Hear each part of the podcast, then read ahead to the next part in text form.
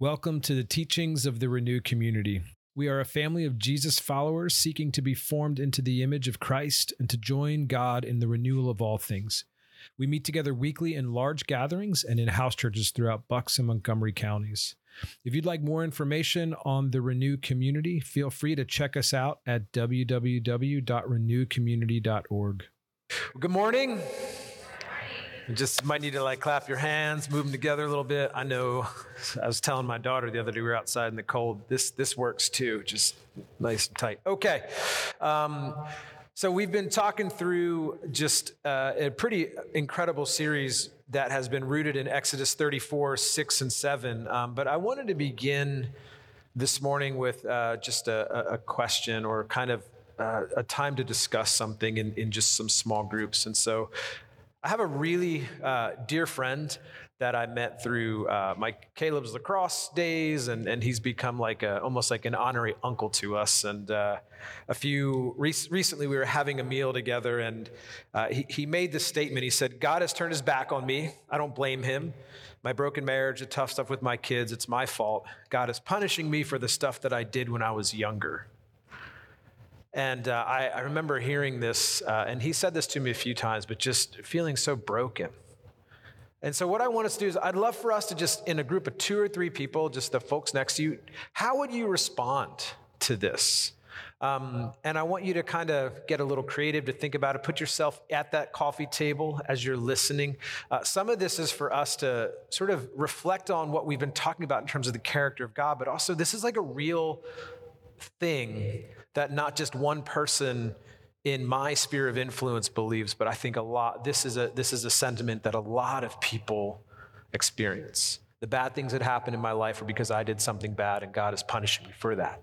So go ahead, you have about two minutes, and then I want to hear some responses you can give me some good resources to come back and talk with my friend about. Go ahead.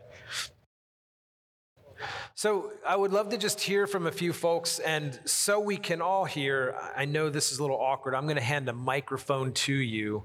Um, so yeah, what are some things that y'all came up with? What were some parts of the conversation? Just raise your hand. I'll give you a mic. I thought it was I thought it was interesting. How he says it's my fault and then he says god is punishing me it's sort of like that can't both be true. Okay. Like who, if right. you're blaming yourself, then it's not God's fault. But if you're blaming God, then it's not your fault. Dang, you just did something to my brain there. Okay, thank you. Yeah. Yeah, anybody else? What are some thoughts?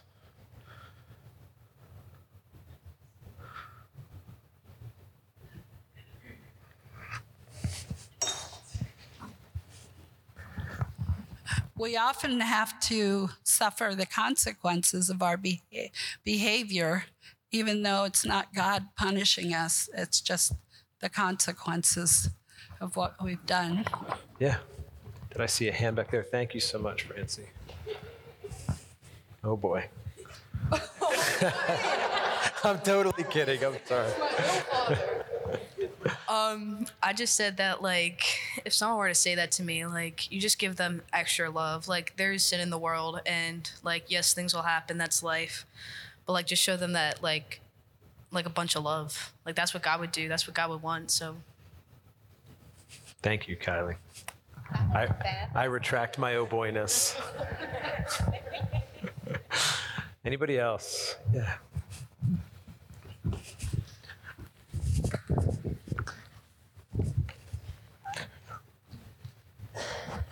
Um, yeah, I think jumping off what Kylie said of offering that and responding with love, and then we talked about um, calling to repentance, and like God is right there, and when He's so like self-focused and wallowing, He's blocking Himself from responding with repentance and, mm. and kind of deciding to move forward from here, accepting consequences, and then moving forward from here yeah. in making better yeah. choices with yeah. God's help and love and your friendship. Yes, yes. Another one. This is this group is pretty active. Very active.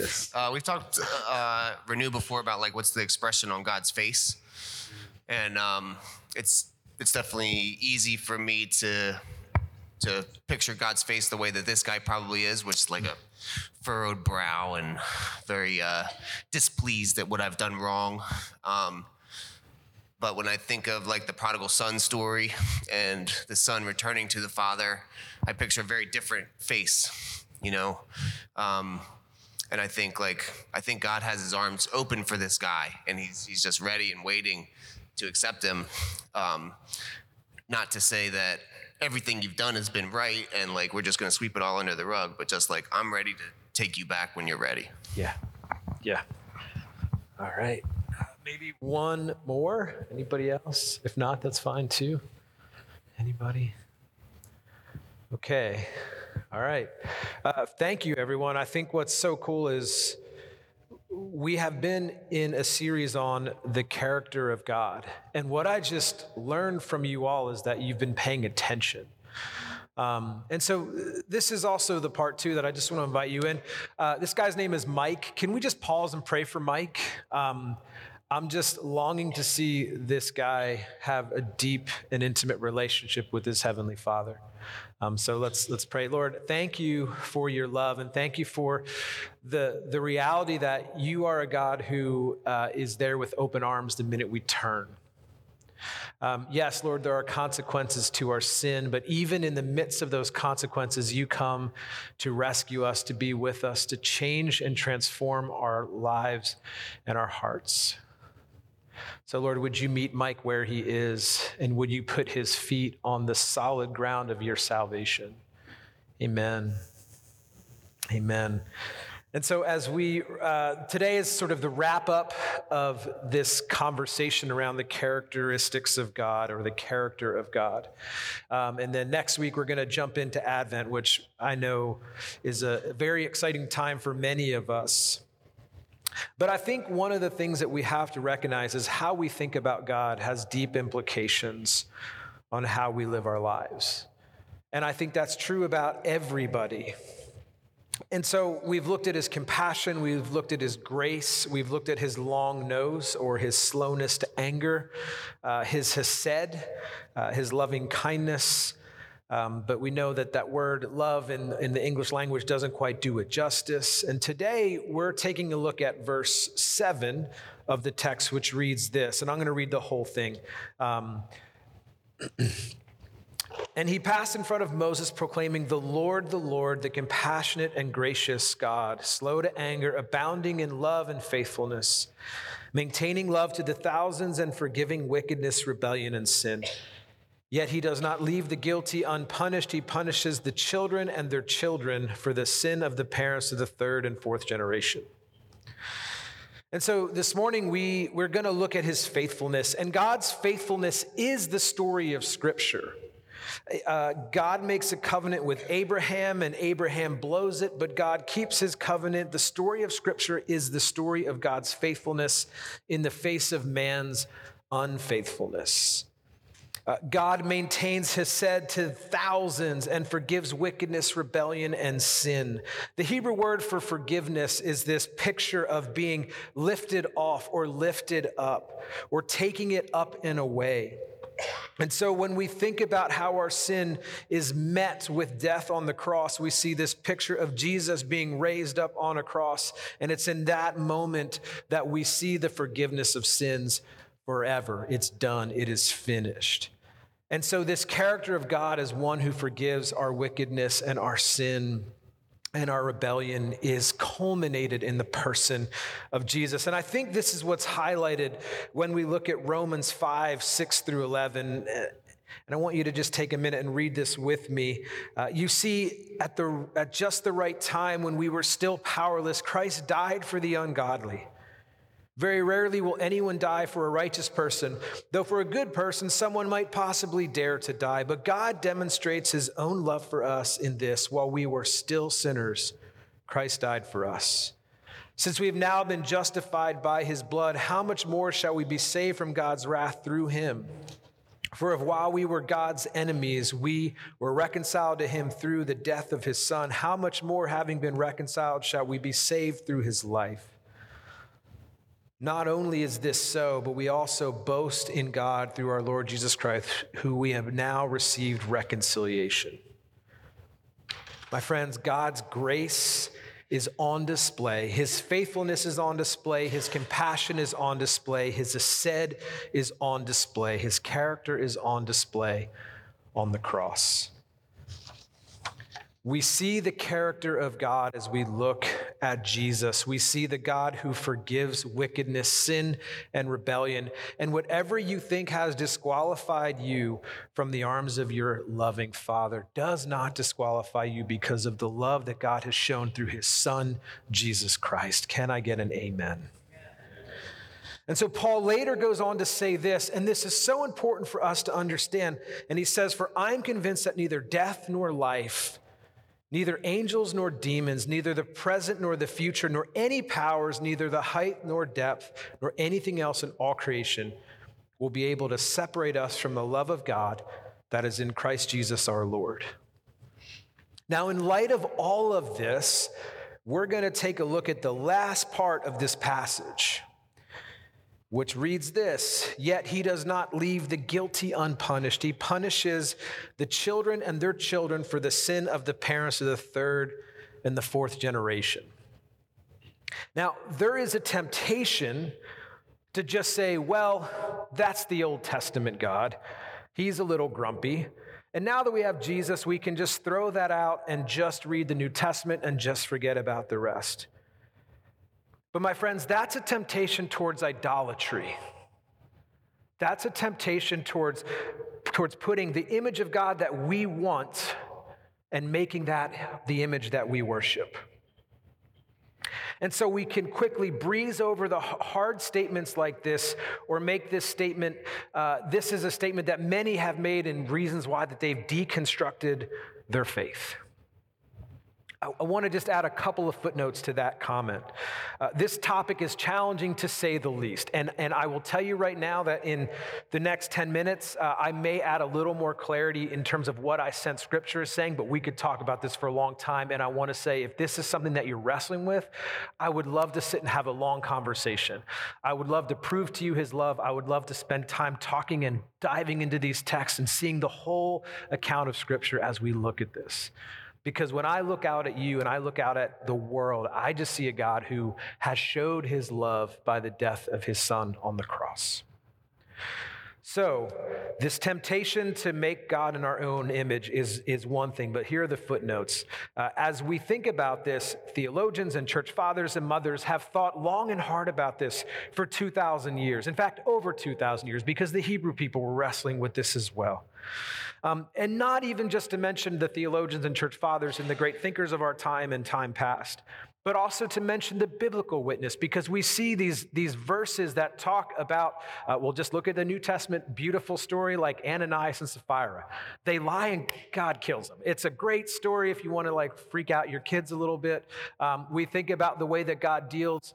Um, with uh, one of the Herods uh, in the book of Acts as well, where he was, he was blaspheming God and says the worms ate him from the inside out. So we get this picture of like, God will not, he's not just some like nice big, you know, person in the air, but he's God. He's different. He's other. He's holy. And I appreciate how that's just not stuck in the Old Testament stories, but we see even this morning as we were in the upper room, shameless plug, we're reading through the Gospel of Matthew, and that's it. It's beautiful. But even this morning, we noticed man, Jesus does not hold back punches from confronting the evil and the wicked space of the Pharisees and Sadducees' hearts. Like he does not mince words. So, to recognize that the biblical witness is vast, when we read outside of the biblical witness, what we recognize is that there are so many things that we can actually talk and look at. I've picked, I've chosen two and there's hundreds. And so some people are tempted, again, to leave out all the hard stuff in the Old Testament. But I want us to hear this from Tim Mackie. He's the guy, one of the people with the Bible Project. I think this is brilliant. Uh, part of what it means to be a Christian is to read the Old Testament and the New Testament as a unity. But that doesn't mean that they're uniform in all their depictions of God. They're a mosaic that come from a lot of different places and times. And so the goal is to create an overall synthesis and read each individual story in light of the larger synthesis that really culminates in Jesus. And so to the text, we're going to look at this one more time. And let us not forget this statement that begins with the faithfulness of God. Okay, so when we get, go to the next slide. When we look at this, we cannot just, actually, no, sorry, go back a couple. We'll get to that one in a second. Uh, one more, maybe? Whichever one, this one. When we look at this statement, we cannot forget the full character of God when we're looking at this. It's not just about paying attention to the fact that, like, this is what we're going to draw our attention to. Today, this is what we're looking at, but we cannot forget that in light of the fullness of who God's character is and who He is, what He says, and what He does. So he maintains love for the thousands, which is his character. We have come to know and experience this forgiveness and this grace and mercy and compassion, his hesed, slowness to anger, and his blessing, because God is good. And let me say that one more time God is good. And so we come across the words of this part first when we look at Exodus 20, verses 4 to 6. Now we can pull that up. I apologize, Melissa. And so let's look at this together. You shall not make for yourself an image in the form of anything in heaven above, or on earth beneath, or in the waters below. You shall not bow down to them or worship them, for I, the Lord, am a passionate God or a jealous God, punishing the children for the sin of the parents to the third and the fourth generation of those who hate me, but showing love to a thousand generations of those who love me and keep my commandments. And so, we, when we see this, one of the big challenges or differences in what we read in Exodus uh, 34 and what we see in this is that there's that word hate for those that hate me. And also to recognize that this, this statement first comes up in the biblical narrative as part of the Ten Commandments. And this is around idolatry. So we can maybe even say that when, when, when, when Moses is explaining his character, or when God is explaining his character to Moses, that this is also part of that, that God does not, He is not one that is going to be a pan, in a pantheon of gods. He is the one God, and He is passionate for His kids. And so I don't think what this passage is saying is something to the effect of, um, hey, when you make a mistake, uh, God is going to punish you and your kids and your kids' kids to the third and the fourth generation. But I think what he is saying is this, and I think he's very clear those who worship other gods, those who are running towards idolatry, um, you need to repent. Or else this is going to be visited to the third and the fourth generation. Because I think that there's something about being people who run after other gods that just rubs the Lord the wrong way, as it should. And so, as we look at this, what we also need to understand is here is Moses listening to God, writing down the Ten Commandments. And as Moses is writing down the Ten Commandments, what's happening in the, in the, in the town below, in, in the wilderness area below? Anybody? What are they making? They're making an idol. So it's amazing to think here's God giving Moses the commandments. This is what it means to be my people. This is what it means to be my covenantal folk. And they're down making an idol. And so I think that we have to recognize that this statement it talks to this idea of like, hey, we have bigger issues at play.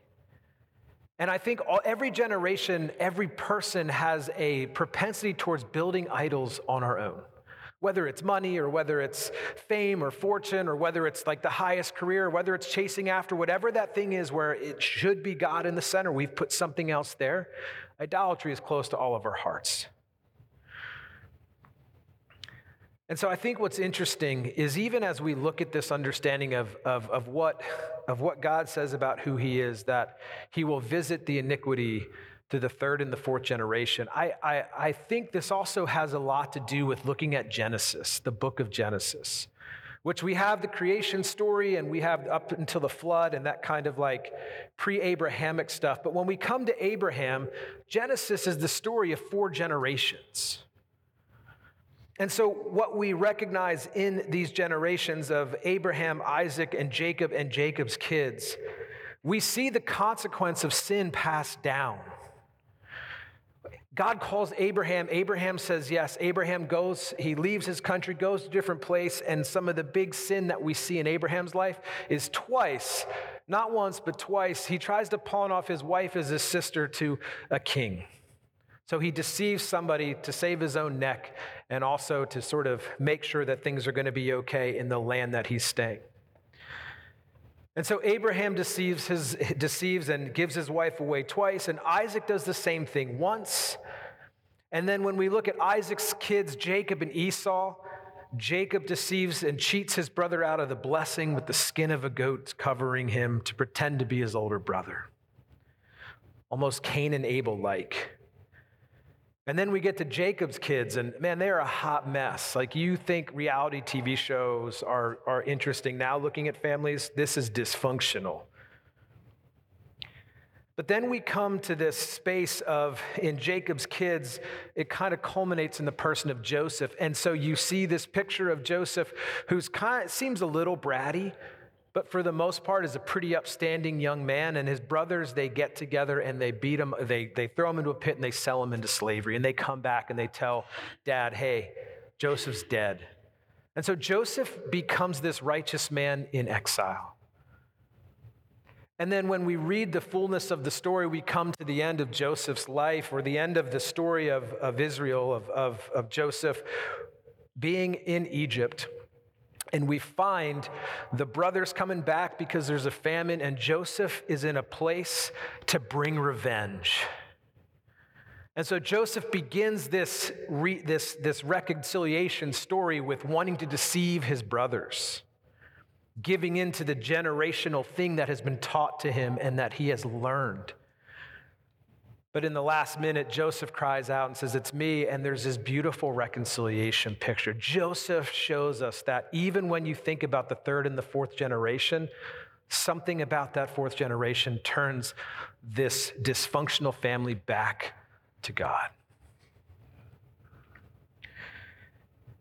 And so the, the sins of the father that are that seem to kind of follow this step are disrupted in Joseph.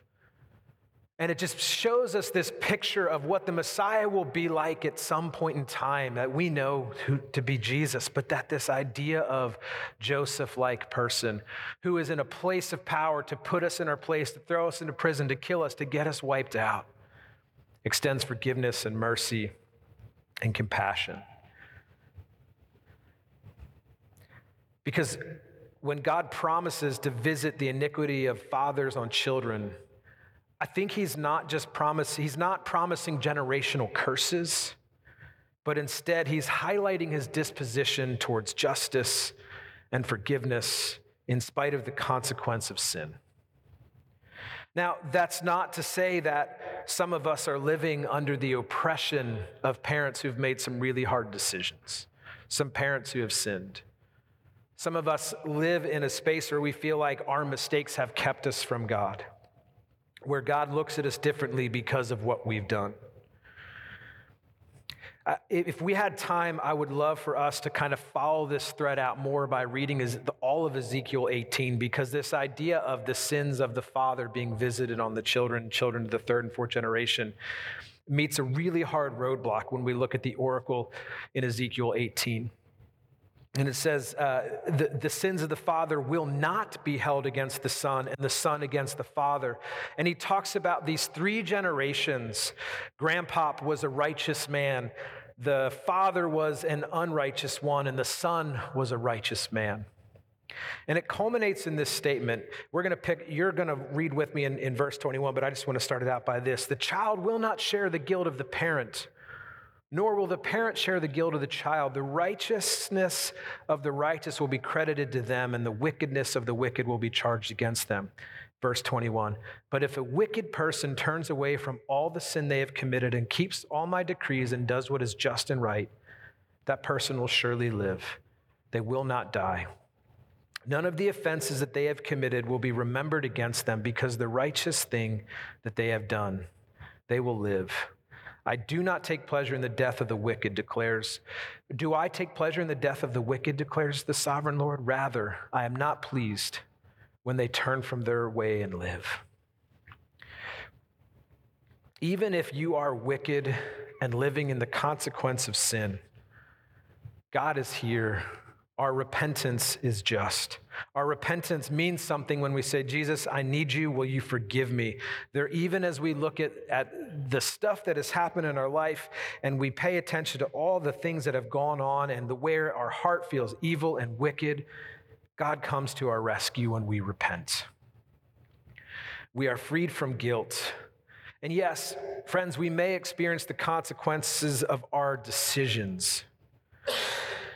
But even God shows up in those moments to forgive us and to be with us because he is there in the consequence or in our suffering. And we see that when we look at the story of Job. We see Job suffering and God is with him. We see Job as a righteous person and the suffering happens. It, it, he didn't do anything to deserve it, it just happens. Yes, the evil one comes, Satan's allowed to do it, but God shows up in Job's suffering and God is there in his righteousness. And there's something about God who is with us as we're getting ready to come into a season of Advent. And as I've looked more into the idea of this generational iniquity that is visited on the children and the children's children to the third and fourth generation, I also have to recognize that I believe that that has a lot to do with injustice. When I watch Jesus ask the question by his disciples in John 9, when he's asked about who sinned, this man or his, or his parents, there's this picture that, oh, there's still these, there's still, this still lingers. And Jesus answers it beautifully and says, No, it's not that they sinned or this other person sinned, but that you could see the glory of God come into this place. And so, friends, if you feel like you are someone who is just hurting, I want to remind you that God cares deeply for those who are on the margins, who are, and, and He calls all of us into His kingdom. Doesn't matter how we've sinned, what we've done, but God shows up and is willing to forgive us and put us into right standing. And I'm grateful that sometimes that even happens at coffee tables across from a friend. And I'm grateful that as I listened to the way that we digested some of this stuff earlier, that you all have a pretty solid view of God's grace and mercy and compassion. Because here's the deal I think in, in, in, the world in which we live, we want to continue to paint God as the one that just punishes and never relents. But our experience is that we deserve punishment and unrelenting, unrelenting suffering. But God has freed us and given us his son to give us new life and new standing. So let's pray. Father, thank you for um, your character, for who you are.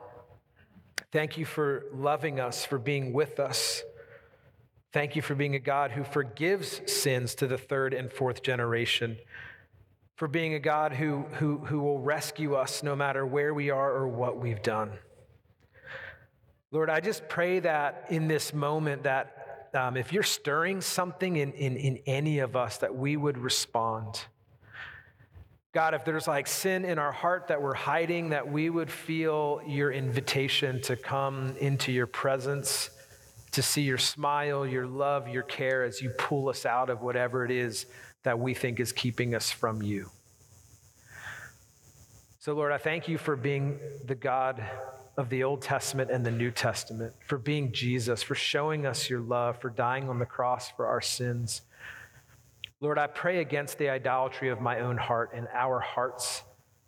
Would you help us to see you, to worship you, to be people who are sold out for you, for your love, for your compassion, for your mercy? And God, I pray for coffee table conversations where we get to share about the love that you have for us. In your name we pray. Amen.